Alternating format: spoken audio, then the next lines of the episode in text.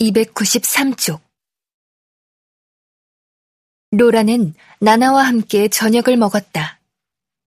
로라는 갑자기 집에 사람들로 꽉 차는 걸 보고는 어지럽다는 핑계를 대고 올케 언니 곁으로 도망쳐 왔다.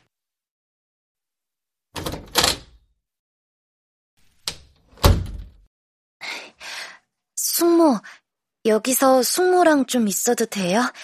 사람이 너무 많으면 속이 안 좋아져요. 숙모도 그래요? 뚱보 여자는 좀 차갑게 보이는 미소를 살짝 머금었다.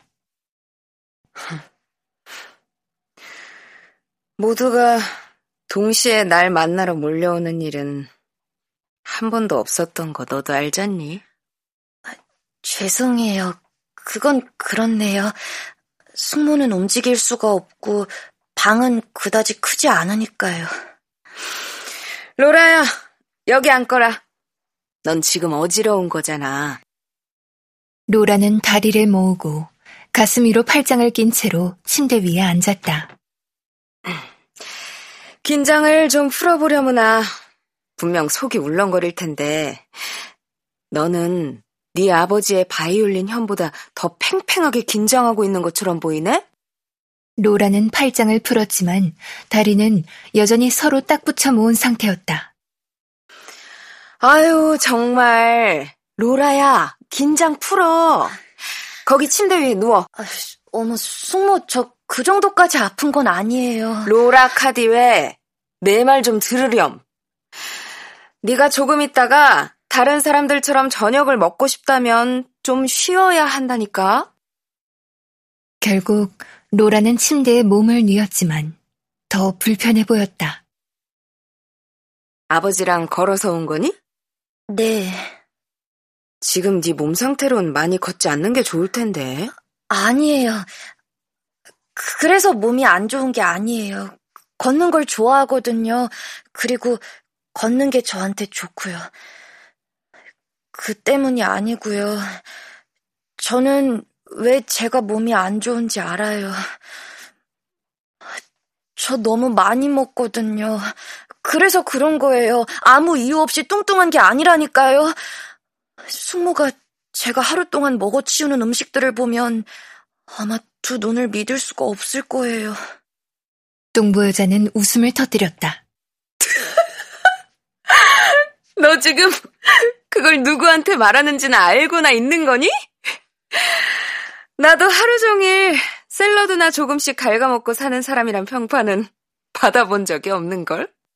로라는 올케 언니에게 대답을 하기 위해 고개를 조금 들었다. 숙모랑은 다르다고요. 숙모가 제 나이였을 때 찍은 사진들 봤는걸요. 숙모는 적어도 22살에 뚱뚱하진 않았잖아요. 저는요, 저 좀 보세요. 이렇게 계속 살이 찐다면, 저 40살에 어떤 꼬락서니를 하고 있겠어요. 로라의 목소리가 갈라졌고 눈에서는 눈물이 차오르고 있었다. 로라는 다시 베개 위로 머리를 내려놓았다. 요리에 미친 사람이랑 결혼하면 이 꼴이 된다니까요. 뚱보 여자는 대답을 하기 전에 로라를 지그시 바라봤다.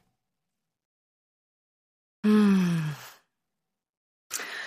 신랑이 해준 걸 꼭 다 먹어야 하는 건 아니잖아. 숙모, 전 먹는 걸 좋아한다니까요.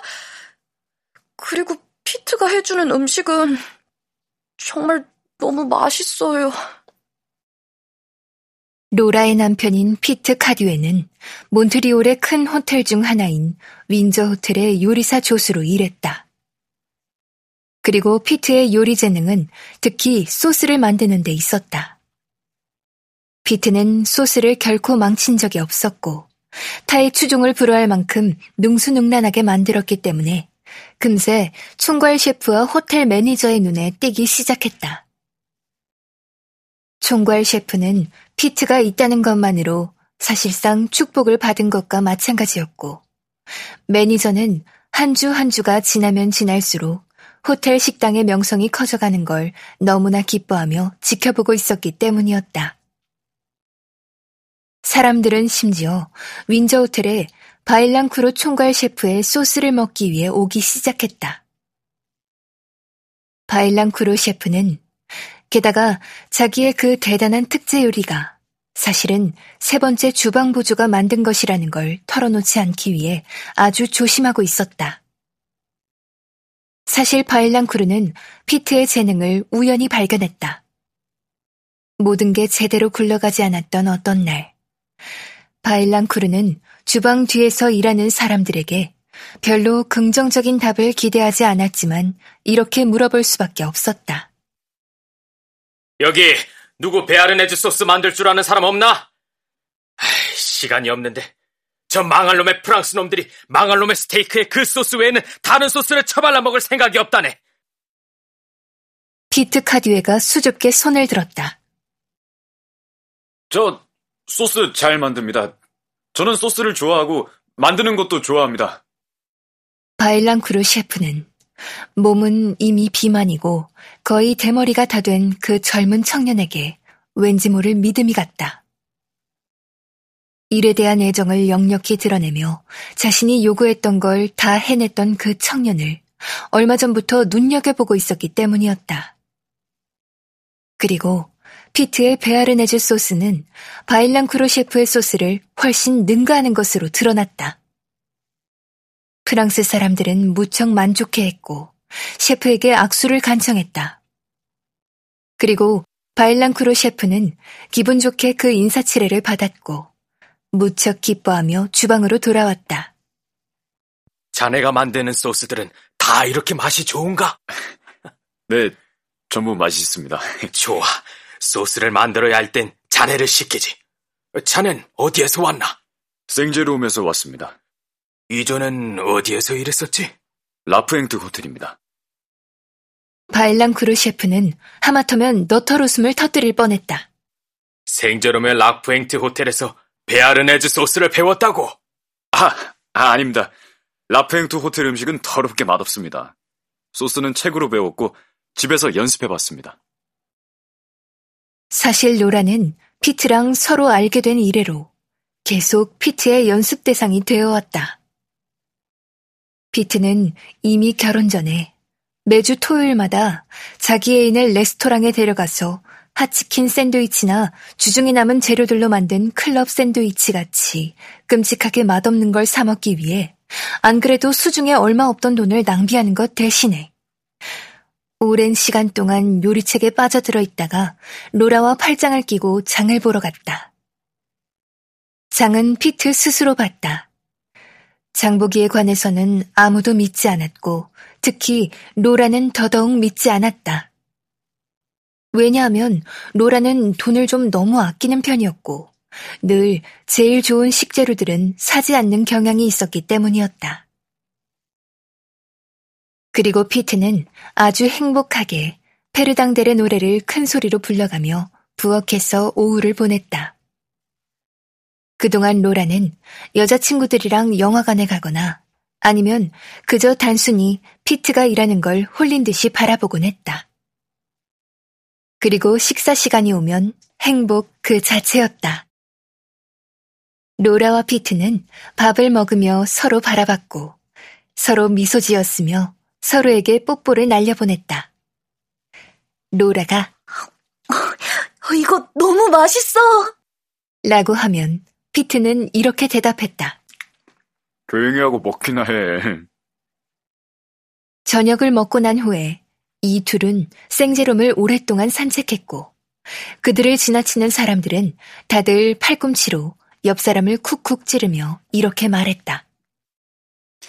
내가 보기에 저 두 사람은 죄를 범한 것 같은데? 아니면 죄를 저지르려고 준비 중인 것 같아.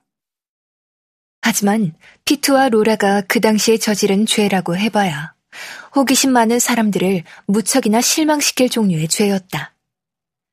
그리고 그들이 결혼하자 상황은 더 심각해졌다. 음식에 대한 그들의 갈망은 열 배쯤 늘어났고 이들 둘은 진종일 매 시간마다 먹었다. 사랑을 나누기 전과 나눈 후에도 심지어 가끔씩은 침대에서도 음식을 먹었다. 피트 카듀에는 윈저 호텔에서 일종의 소스 부문 명장이 되자 광기 같은 것에 휩싸여서는 집에서 만들기 간단한 소스에서 가장 복잡한 소스에 이르기까지 자신이 상상할 수 있는 온갖 소스를 시험해보기 시작했다. 그리고 그렇게 만든 소스들 중에서 가장 잘 된 것들이 호텔 메뉴판에 실릴 수 있길 꿈꾸었다. 그러자 로라는 이미 뚱뚱했지만 위험할 정도로 살이 더 찌기 시작했다. 로라가 남편에게 이에 대한 불평을 할 때마다 남편은 어깨를 으쓱하거나 로라의 목에 뽀뽀를 해줬다. 난 네가 뚱뚱한 게 좋아. 그게 더 사랑스럽다고. 그리고 네가 나중에 나에게 만들어줄 아기도 삐쩍 말라서 해골바가지 같아 보이진 않았으면 좋겠다고. 피트는 가끔씩 저녁 늦게 로라가 제일 좋아하는 아몬드를 으깨 만든 마지펜 케이크를 호텔에서 가져다 주었다. 그러면 이들 둘은 그 케이크를 먹기 위해서 아주 큰 행사라도 치르는 것처럼 부엌에 자리를 잡았다. 케이크 한 조각 먹고 우유 한 잔으로 입가심하고 우유 한 잔 마시고 입가심으로 케이크 한 조각을 먹고 그런 다음 그들은 당연하게도 속이 부대껴서 잠자리를 설쳤다. 하지만 몬트리올 윈저 호텔의 위대한 소스 장인이신 우리 피트 카디웨 님께서는 이렇게 말씀하신 바 있다. 하룻밤쯤 못 잔 거야 언제든 회복할 수 있지만 한 끼 못 먹은 건 정말 낭비라고.